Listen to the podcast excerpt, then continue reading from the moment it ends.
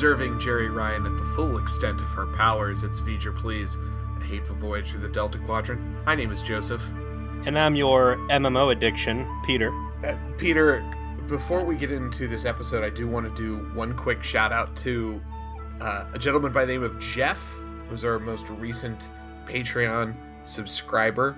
Uh, we have exceeded our expectations when it comes to our Patreon, considering you know we haven't uh, had a new episode for them in a, in a little bit. Uh, don't worry, we're already talking about something that we want to do for you guys before we officially finish uh, Voyager. But thank you, thank you to Jeff, and thank you to everybody else that contributes to to making sure our podcast bills get paid. And there was some some working going on in this episode. Um, what episode was it? Season seven, episode eighteen, Human Error let me start off by asking you a question, Joe. Um, why all the hate for this episode? Yeah, what upon rewatching it, I th- I think that there's just one thing that I find objectionable that sticks out as a not a good idea. D- that doesn't make a lot of sense. Maybe the actual romance, the decision to pair Seven of Nine with Chakotay, that that get that gets really dogged on by fans, and I think uh, I I think I agree with dogging on that. The rest of this is actually very good. Yeah, like eh, this. If I'm to take the collective comments I see from the various Facebook Star Trek groups I'm in, none of which, of course, are anywhere near as good as the V'ger Police Trauma Support Group. Join today. And, yeah. and if you haven't sworn off Facebook like a sane person and you are still mucking around in the mud and filth, come join us. But uh, yeah, man, like everything has painted this to be one of the worst episodes ever and awful, and like it gets a little meta- melodramatic, which I think it kind of deserves. Its pacing is a little slower than maybe it should be, but as far as Voyager melodrama goes, I think this is certainly on the better end of the spectrum. And when you take some of the other character development lovey personal growth episodes like i thought this was pretty excellent. The part people hate sometimes sticks out more than the more subtle parts that deserve appreciation. I think that's like that bias right? Like you really don't like this pairing and so that's really all, that's what you leave the episode with. Instead of of really observing the other you know 35 minutes of the of the experience, which feels very earned for Seven of Nine's character development. But they've really worked, particularly in season seven, to highlight like the things that she's been doing to try and become more human. And this is the culmination of that storyline in a lot of ways. And it's well written, well acted, and actually quite heartbreaking in a, a couple different ways.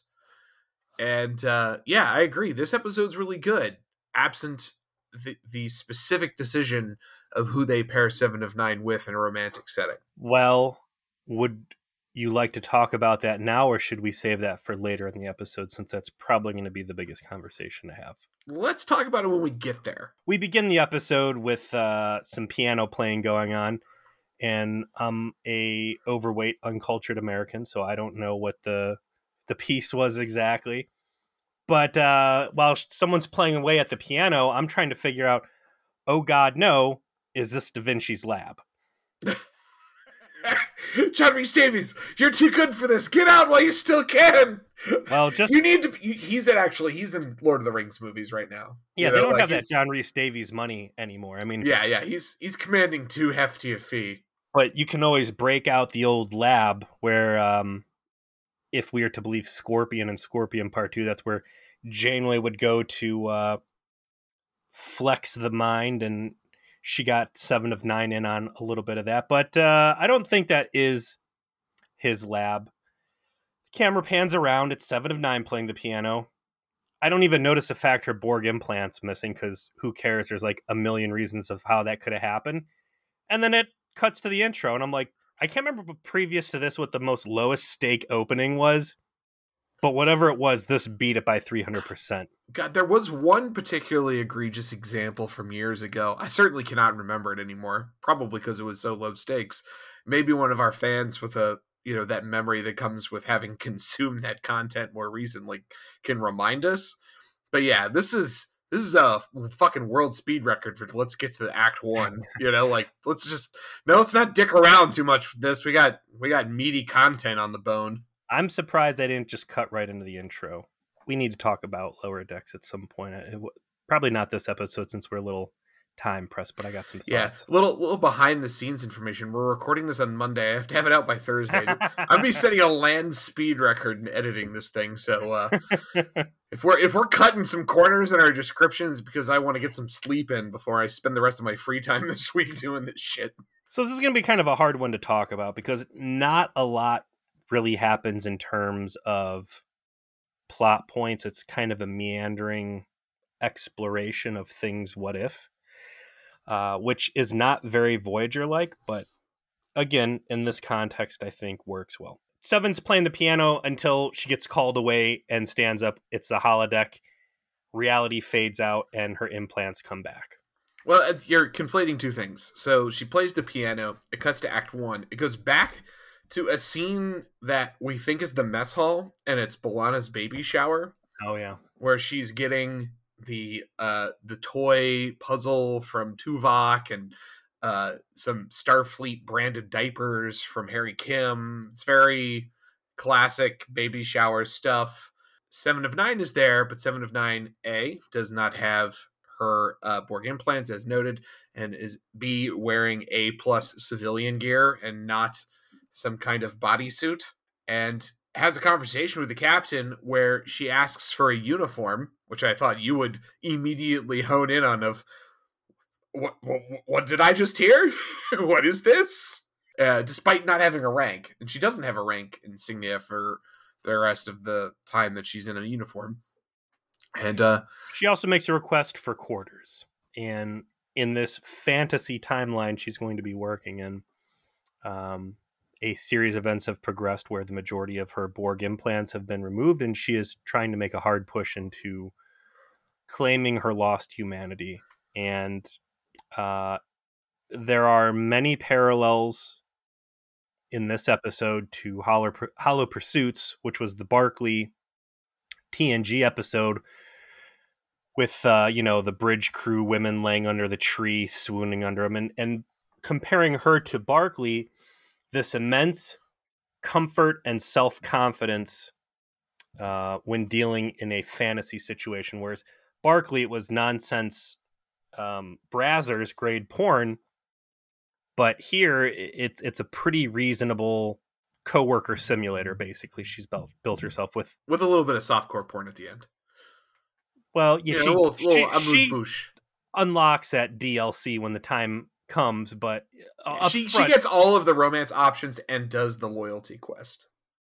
th- th- how very Mass Effect to to frame this. Yes, yeah, this is a real Mass Effect um, plot progression here.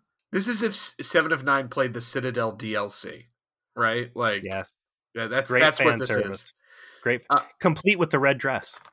Uh, so uh, the key element to Jeri Ryan's performance in this episode is when she is playing the holo- the humanized version of herself on the holodeck. It is different than the version of herself that is real. Like she is attempting to be different in that circumstance. She's attempting to be more human and is having mixed kinds of you know success with that. Uh, the this this uh, simulation's eventually going to to arrive at a point where she's you know with Chakotay uh doing this whole very flirty meal thing. And she's flirty but she's flirty using seven of nine's way of talking. So there's like emotion to it yet she's still talking in that sort of with that robotic vocabulary. So it's neat because you can see the emotion coming through with how she is saying her lines you know how she is communicating, but she's still like stuck with a certain kind of frame by which she is communicating with others. It's a neat subtlety to it. She is going full immersion in her LARPing, and her live action role playing of this alternate reality. Yeah, and she's it's and it seems like it is because she is trying to fight figure out a way from get to where she currently is to where she thinks she should be. Is really the the the subtext of the episode of she's dealing with trying to find the path from here to there. And this isn't you know some kind of fantasy indulgence like it was when barclay did it. This is her generally Mm. trying to work through this. And then there's a sort of a fantasy element that develops as part of it that may not may not have been the original intent but then throws wrenches into the machinery. I would have liked through her because basically she's playing Skyrim, right? Mhm. And she can make a mistake and it's not going to cost her anything because she can just go through and replay the scenario again. They don't do it. I would have liked to see a point where like she has some sort of a faux pas, she says the wrong thing, she really botches stuff, and she's got like a rewind button and can like go back in the choose your own adventure novel and like not tell the chauffeur to fuck off at, which point he turns around and shoots you any of the other gruesome conclusions to those? I always died in the back of the limousine somehow but um i think we all did at least a couple times.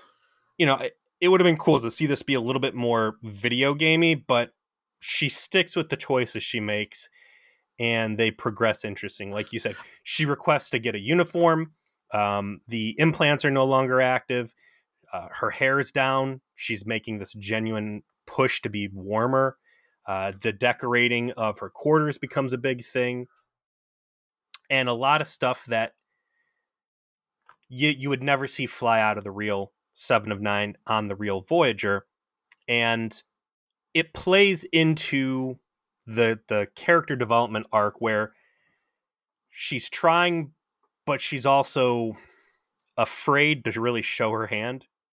And I feel like there's been a couple incidents before where it's like you're like, God, Seven, why just just do it, just do it for real, and I think that this episode does a good job of of doing something along the lines of what you're saying, which is like instead of doing the rewind, what it does is it it cuts back to the real world where she's still struggling with actually doing it and being timid because she knows that's not like a safety net environment Mhm. that she could fuck up.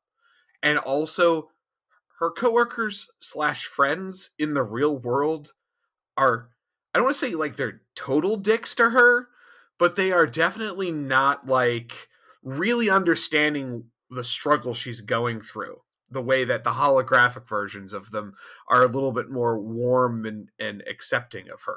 To be fair, she has never tried to assimilate, assault, or gun down any of those holodeck characters, whereas the people in the real world have been assimilated, thrown into walls, shot repeatedly, and and otherwise abused by her. So I think I totally understand that everyone has a reason to not like Seven of Nine. Like when she came down to engineering and then gave a baby shower gift to B'Elanna, it's like, bitch, I could have come here with a rifle.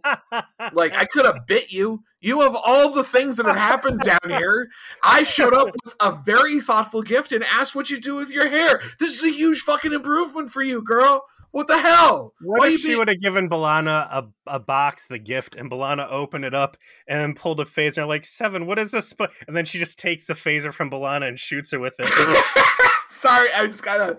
I, it's like scratching an itch. Like I just can't not do it. Here, like, I'm giving your child the first active shooter. Uh, man, that would, good on Seven for really getting that engineering active shooter uh, phase out of her system because, like, pulling that while B'Elanna is pregnant could really cause some bad blood. from the holodeck to the real world for the first time and the kind of the b plot is the space problem which is voyager accidentally is flying through the aberdeen proving grounds.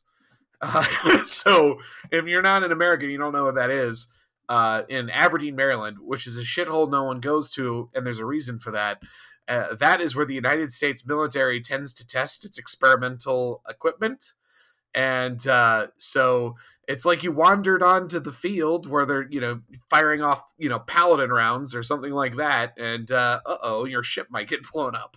So uh that's what's happening. They're in some alien races you know proving grounds for their subspace you know warheads and uh it's not a good place to be. They never actually meet the aliens. It's basically they just finish dashing through this this live artillery range and then and then that's the end of the uh, space plot for the episode uh, it's an interesting idea here real quick.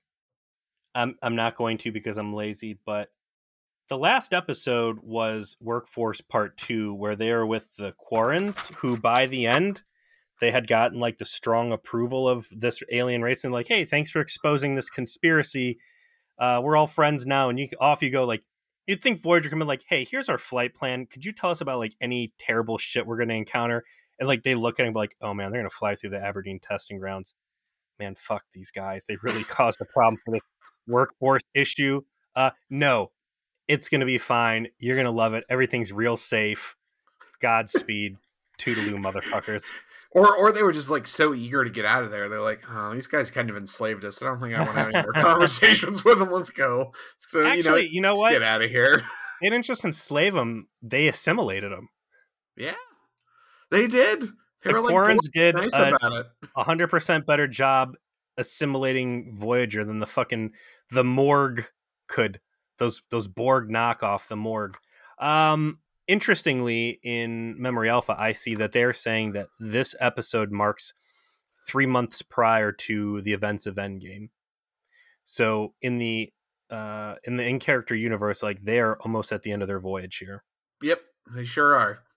It There's is, gonna be uh, a lot of tragedy to pack in that last three months. If uh...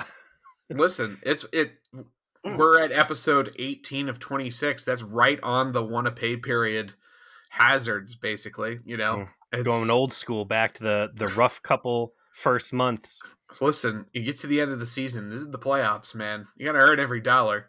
Mm. Uh, the juxtaposition between the two kind of modes is typically seen, obviously, in Seven of Nine's appearance. It's kind of like when you know she's in the holo- holodeck versus when she's in the real world. And they make a real point of like when she's transitioning between the two of showing her physical transformation, particularly that she like purposefully does her hair down when she's on the holodeck and then puts it back up into the the whole French twist thing when she's going to go be robot 7 of 9 like they really made a point of doing that of like showing that, that was a physical you know decision that she was making not not just like a marker that they were using for production that was a character choice uh, story real quick by Brannon Braga, André Bormanis. Story by André Bormanis, Kenneth Biller, directed by Allan Kroeker All um, all names we've seen a million times, so makes sense that they kind of like are into the details here. True. So, in the real world, outside the Matrix, uh, Voyagers wandered into the Aberdeen Proving Grounds. They're getting hit with the aftershocks of weapons fire, and they finally somehow find a buoy that's like, "Hey, get the fuck out!" And they're like, "Oh, wish we would have heard this a while ago." So pretty low stakes, all things considered, for a Voyager dilemma. Um, Chakotay and Janeway are working with Seven and say, hey, we got to find a way to predict when this ordinance is going to be coming in at us. There's a lot of space math, space math involved, so astrometrics. You guys are going to be doing this. Seven, please figure this out so we can get out of here without getting our ass blown off. Little they know that Seven has uh, renewed her World of Warcraft subscription and is a little disengaged from the normal day to day activities on the bridge. We do get some Icheb. Uh, we haven't seen Icheb in a few episodes. Yeah, Icheb. Remember him? He's well used here, I think, as yes. a, um, you know, he's someone who's undergone a very different yet somewhat similar story arc, and you know he's had the benefit of being younger and it's easier for him to adapt and they use that to, to juxtapose like his ease of like oh i'm learning uh, it you know human uh earth uh, philosophy now and hum- in history because i'm gonna be i'm going to, to the the academy and all this and he's kind of like real easy about it. He's able just to start to really like adapt to this new circumstance where seven's struggling a lot more and she's got to run fucking simulations to learn how to be a person. I thought the use of Icheb in this episode was more a mirror for her to look in as to what she had been a few months previous, which was still very much freshly Borg, um, very punctual, 110% into anything she was applying herself, and not deviating from the program versus the human she's trying to be in the holodeck and when she will emerge from her fantasy world and come back to her duty post, uh, which she has become more negligent in, uh, Icheb is kind of there as a reminder of like, th- I am I'm closer to what people expect you to be. I'm picking up your slack uh, and and reminding you basically that you're slipping. I, I guess there's a little bit of that, but I I really feel like they have so well established Icheb being kind of closer to um, the the emotional, uh, you know, fully human human esque midpoint because of the episode where he sacrificed his cortical node for her Yeah. and like really kind of forced everyone into the decision and like took charge and and like explain to Seven of Nine her lack of emotional capacity and why she wasn't allowing herself to be helped and all this stuff. His development was kind of clearly already past where Seven was, and that was the point of that episode, right? Of like Seven finally had to allow herself to be helped by somebody, and that helped, and that brought her closer, further down that road, part of her character's journey. But you know, she was already lapped by by Icheb because Icheb, you know, didn't spend decades as a Borg and has had an easier time adjusting to not being Borg. I think it's more that Icheb has the work personal life balance in check where she is floundering and, and that that's why you see a lot of the aggression that Seven shows Icheb and kind of her snippy behavior. Also, Um, he got total closure on his background. You know, his parents were evil and uh, were going to use him as a bioweapon against the Borg, and now he's like, okay, I don't have to really worry about that anymore. her parents actually get mentioned in this. Ugg and Mrs. Ugg when she's decorating her fantasy quarters. Try the to get a picture of him. Yeah, Yeah, she gets a picture up. So uh, apparently, she has forgiven them for being the almost worst parents in the world. I, I still say that they are the worst parents in Star Trek history. I don't. I really don't think that there's anyone worse. Like, hey, let's go follow the Borg. Let's bring our kid. Like that is just You you're not going to say Icheb's parents that sacrificed him. yeah, because they were at least tortured about it. they had hesitation. Like, looked very unhappy when he was standing next to the Borg Crowley queen. didn't actually want to do it. I'm just saying, like, and he, did got, it anyways. He got did it forced anyways. into it. I'm saying they're both bad, but one's got to be worse, and I think I know which one's worse. I think there were worse parents, and I, I I think the episode was so bad I forgot about it. But yeah, again, these these deep twenty plus episode uh, seasons, lots lots to forget. Um, I like Neelix in this episode. I like holographic Neelix. I think the computer has done a great job at capturing the essence of the people living in it and Talking about um, drapes and everything, which she's brought up before. Many many times. You know we're not really harping on the use of people in the holodeck that are real officers and people around because unlike barclay she's not immediately trying to stick her dick in everybody. Um so this is a little bit more and also you know she's not actively shooting people and fighting insurrection like the coworker murder simulator that tuvok made. You know i would say out of all the uses of holographic characters these have been the most benign. Oh yeah, this is the more natural, most naturalistic. Um, the only uh, time that there's any suggestion that Seven of Nine like had melded any of their pro- their personalities was that she purposefully had selected Chakotay to be the, her romantic interest within the simulation.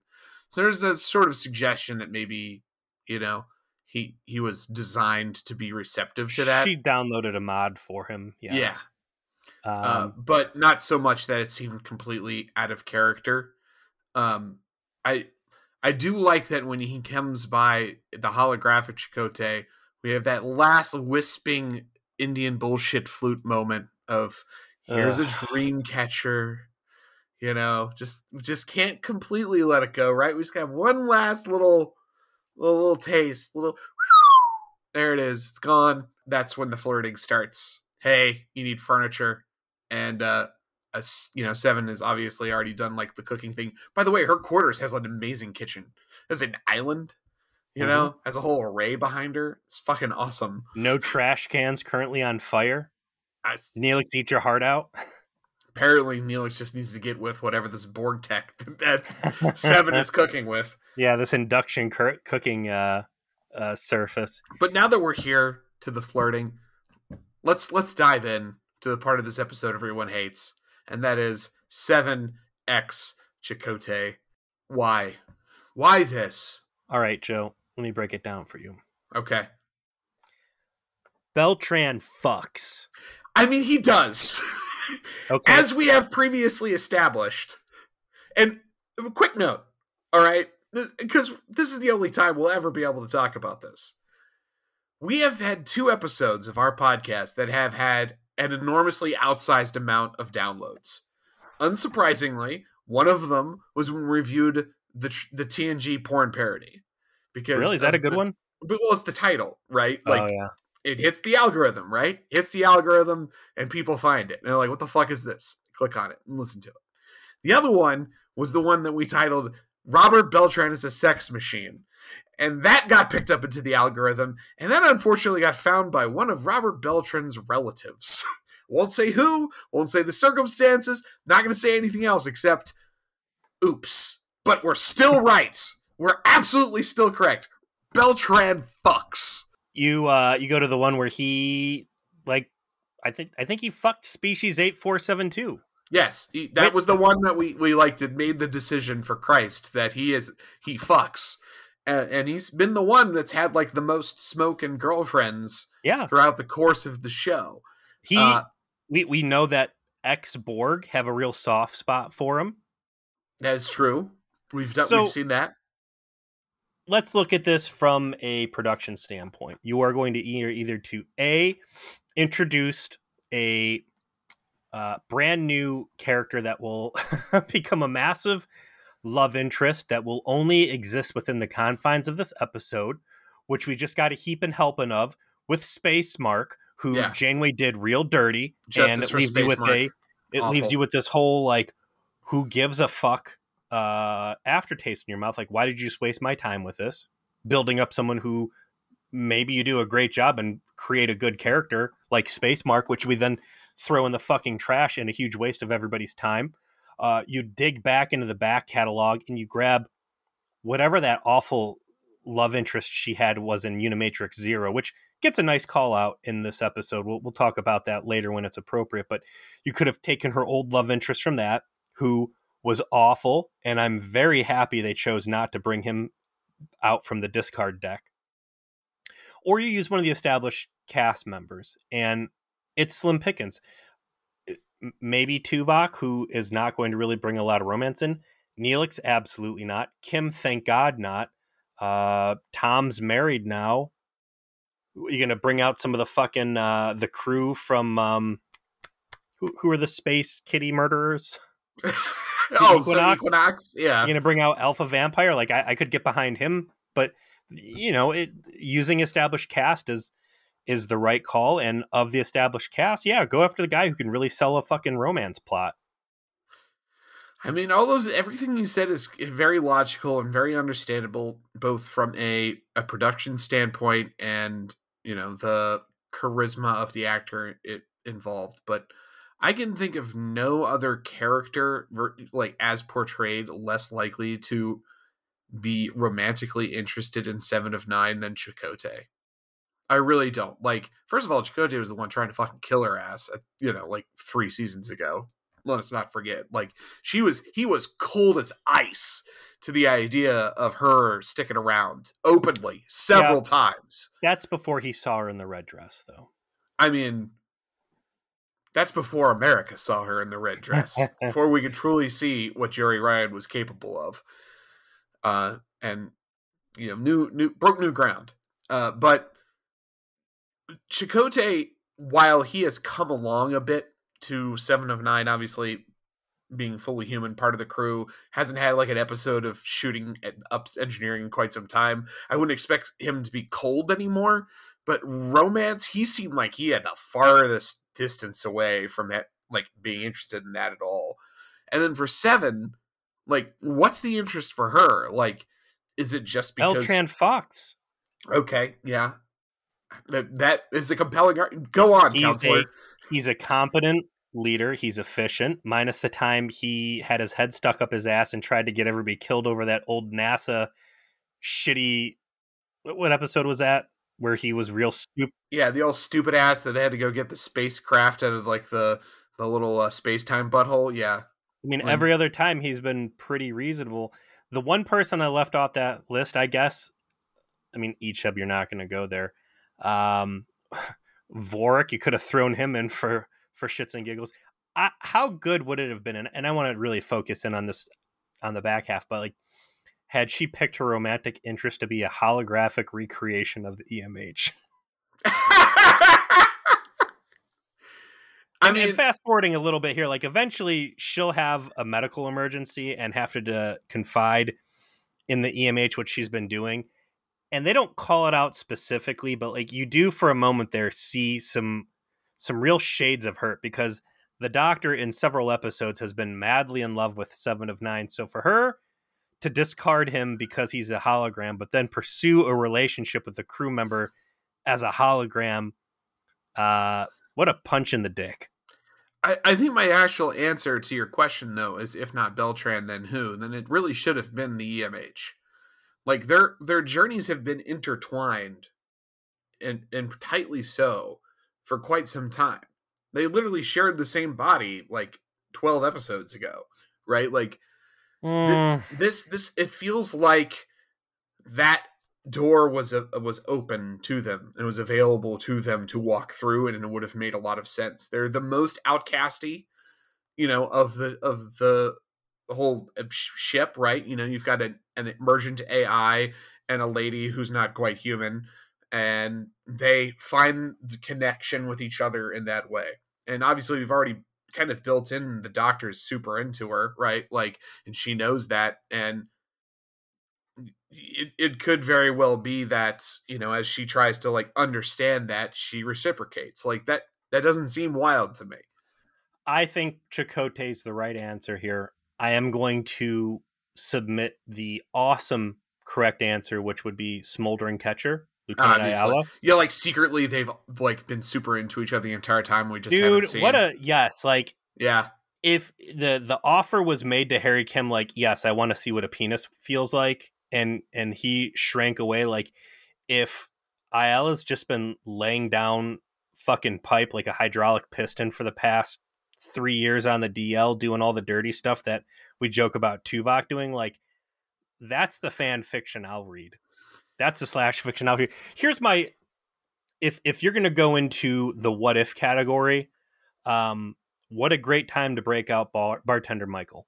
It just as like a a like counselor of like learning how to be human like her maybe like bringing in more advice outside of just the doctor and whoever else and like thinking oh bartender michael th- this is someone that the captain confides in. This is you know, like drawing the connections about like this is someone i can turn to for like how do i do this? Right? I love the idea of her having an affair with the captain's boyfriend. I mean, like Chakotay's already the captain's boyfriend, but like the the real boyfriend. I don't know about that. I don't think I would have taken it that far. I just think that that would have been an interesting way to like further the storytelling. I I think that the doctor's was the correct answer. Mm. Tuvok was an, an interesting answer. Ayala was always uh, the perfect answer uh, and Chakotay was probably fourth place, like to all of that.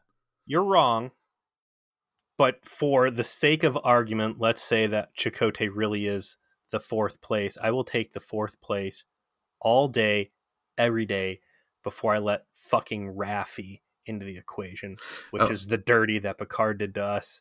And wh- whatever bad stuff you want to say was going on here, uh, I will take it hand over fist uh, before I entertain that other option.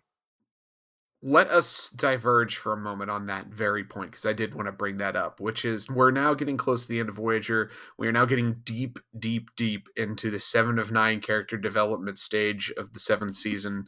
Um, this is a culmination of so much and I couldn't help but reflect while I was watching this episode of how terrible Picard is to seven of nine as a character and now now you have that context right like when you saw picard you'd barely really gotten to know seven of nine right like it was right. end of the fourth season and like Icheb wasn't in the equation yet so much hadn't occurred and now all of this has occurred and you and you see where where seven of nine kind of is close to the end of the show you know some other things happen but this is basically where she's at what and then reflect on what version of her character was portrayed in Picard.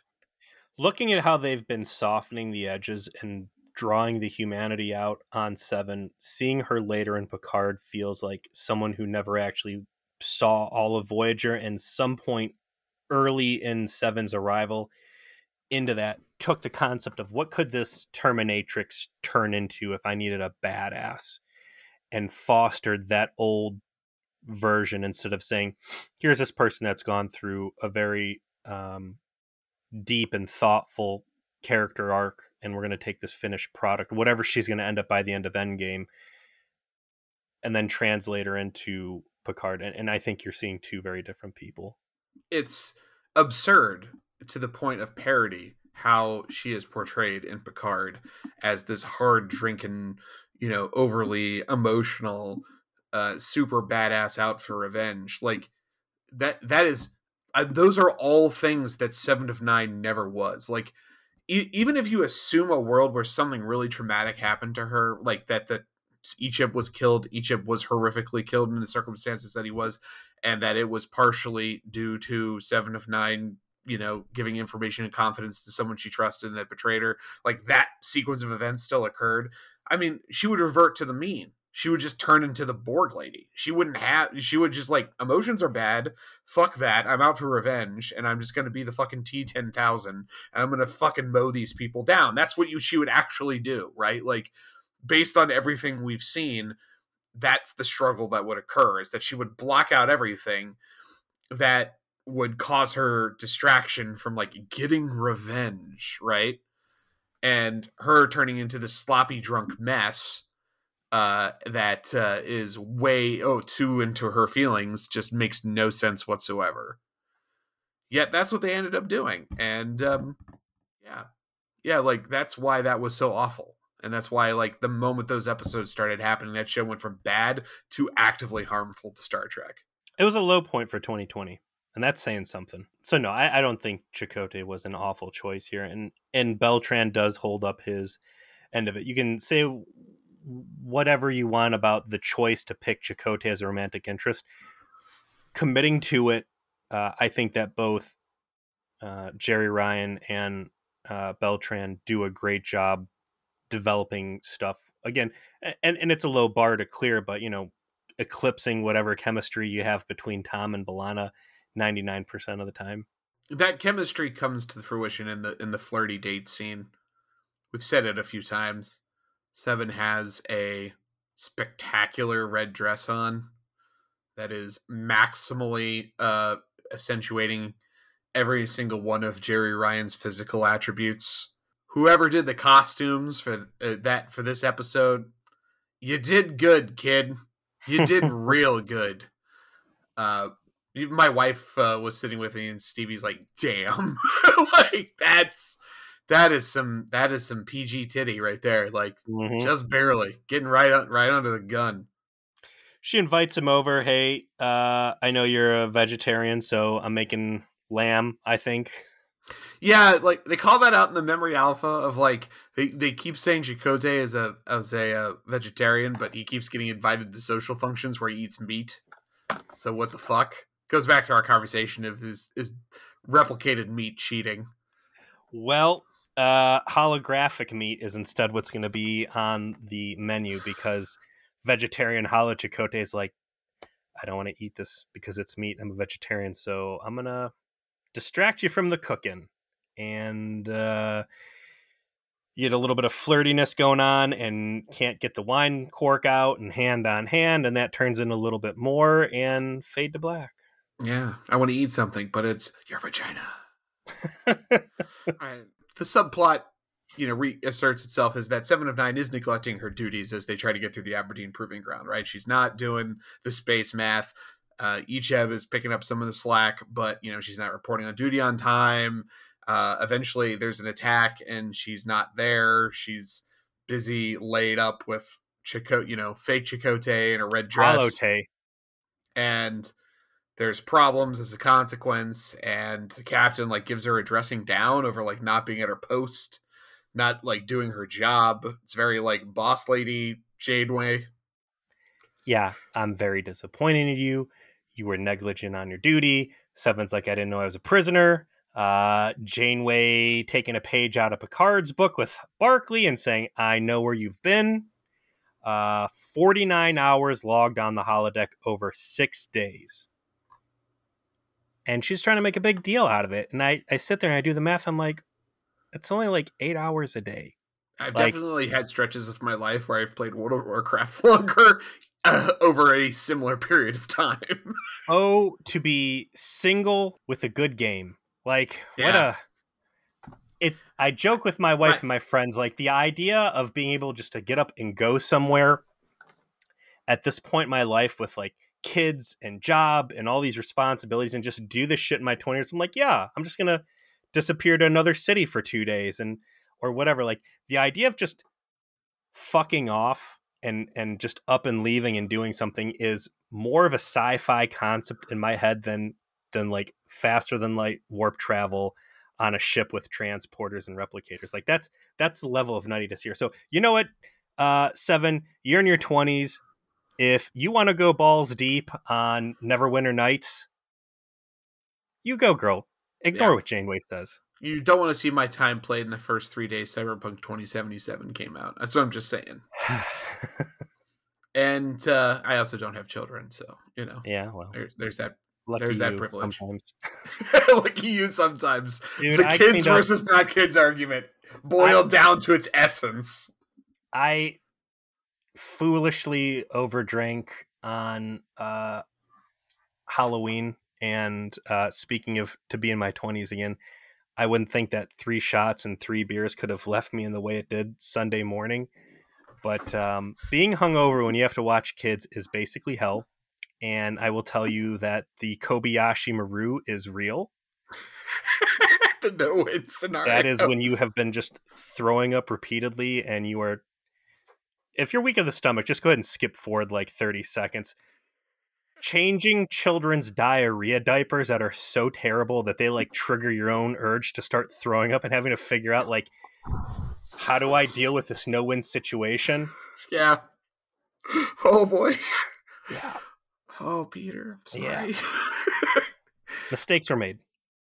and uh, speaking of mistakes, uh, the the the real ticking time bomb of this episode actually turns out to be that Seven of Nine is having some kind of like emotional aneurysm uh, when she's in the holodeck because she's now trying to break up with like Holo Chakotay and like end her use of the of the simulations. She's too involved. It's it's going. She's it's interfering with her duties and also like Which- making her feel things that she's not ready for.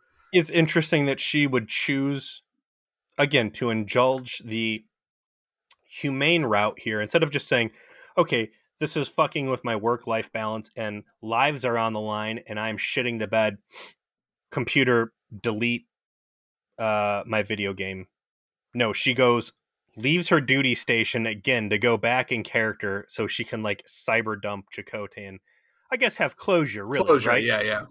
Uh, but in the process, she, like you said, she she has a little aneurysm, and uh, she collapses to the floor. Uh, but not before calling sick bay eh, with a medical emergency. And I, so, Holo Chakotay doesn't know that he's fake, right? Right. like when you are in one of these rare instances where the holodeck is behaving correctly and all the safeties are in place and no one has like shot you with a Mauser or whatever, you know, would it have been reasonable for Holo Chakotay to call the real sick bay and say, "Hey, medical emergency"? I think that's an issue of like the holodeck is always built to kind of remain in character no matter what. Right? Like they're not it it it's hmm. I would really think that would be a safeguard. Like if you if you slipped in your own nut during the orgy on the holodeck and bust your head on the table, we've established like you can get hurt running into a wall in the holodeck. The holodeck doesn't turn the wall into a pillow. right. So I would have to think there's some sort of like safeguard, like, uh oh, so and so's um had a heart attack, free base jumping or whatever, like you know, emergency out of character action by the holiday. Whatever. It, it would have been interesting to see him call uh, the doctor and the doctor come in. But this is where we get this this real interesting uh, element of the EMH entering the fantasy, seeing what's going on, and uh, a little bit of jealousy coming up, but not before he does his thing as a doctor first. Whisks her off to uh, sick bay and resuscitates her. That's when the information is finally provided to the doctor about what's going on. We kind of already touched on that. And we ultimately tie up the the space issue with Seven of Nine essentially returning to form, getting back to business, doing some quick space math and like transporting the detonator when like shooting a whole shit ton of torpedoes at it doesn't work, which I'm sure you loved. And uh, we, we get a little bit of a heartbreaker at the end, which I thought was an interesting like way to end it, like kind of on a sad note, on a down note, which is the doctor comes back to Seven and says, the reason that happened is that there is a failsafe in your cortical node that is specifically built to prevent you from having serious emotional like feelings. Because the borg are not interested in drones getting their their feelings back so your the very nature of your cybernetic components are preventing you from doing this. Like that is why it went into shutdown to like specifically shut you down from from this occurring. You have an emotional governor. And he says he can fix it, maybe. And Seven turns him down, is like, no, I, I, this has all been too much for me to deal with. I'm not at all ready to contemplate this. Dismisses the doctor, and then you get a last scene where she's walking down the hallway, and Chakotay's like, "Hey, you should hang out with us," and she's like, "I, you know, I'm not up for that. And, you know, Chakotay's like, yeah, you know, you should join us someday. It would be cool. It would be cool to hang out with you. And like gives her a bit of a wink. And then, you know, with no context of everything she's been through, of course. And she's just kind of looks sad and walks off to do her job. She's just not a not ready to do any of that yet. When she tells the doctor, "No, I'm done with this," there is a very clear body language change where she goes like, season six back straight shoulders back you know back back defense arch shoulder mechanism. yeah defense it's, mechanism it's yeah. old school seven of nine um very uh very clear purpose it, it's yeah it, it's a defense mechanism and that's where they ended so i don't know how much this episode's going to play into the next couple as far as her arc goes so it might have just been a bottle episode where everything's back to the way it was but I think this is one of those cases where it makes really good sense. Uh, ultimately, it's kind of an unhappy story, which is nice to see Voyager tell one of those. The part about the failsafe to keep the drones from experiencing heavy emotion kind of flies in the face of Unimatrix Zero, unless Unimatrix Zero is somehow able to sidestep that because it was like a VR environment in a I dream think that's state. the implication was that it was they weren't ever conscious of it, right? It was only in their subconscious minds that they were able to live that life, which is why she was never fully aware of what was going on until her reintroduction to it post, you know, uh, separation from the collective.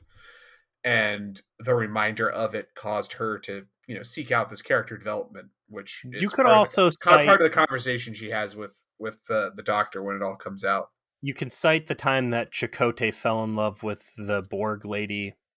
Was the co-op?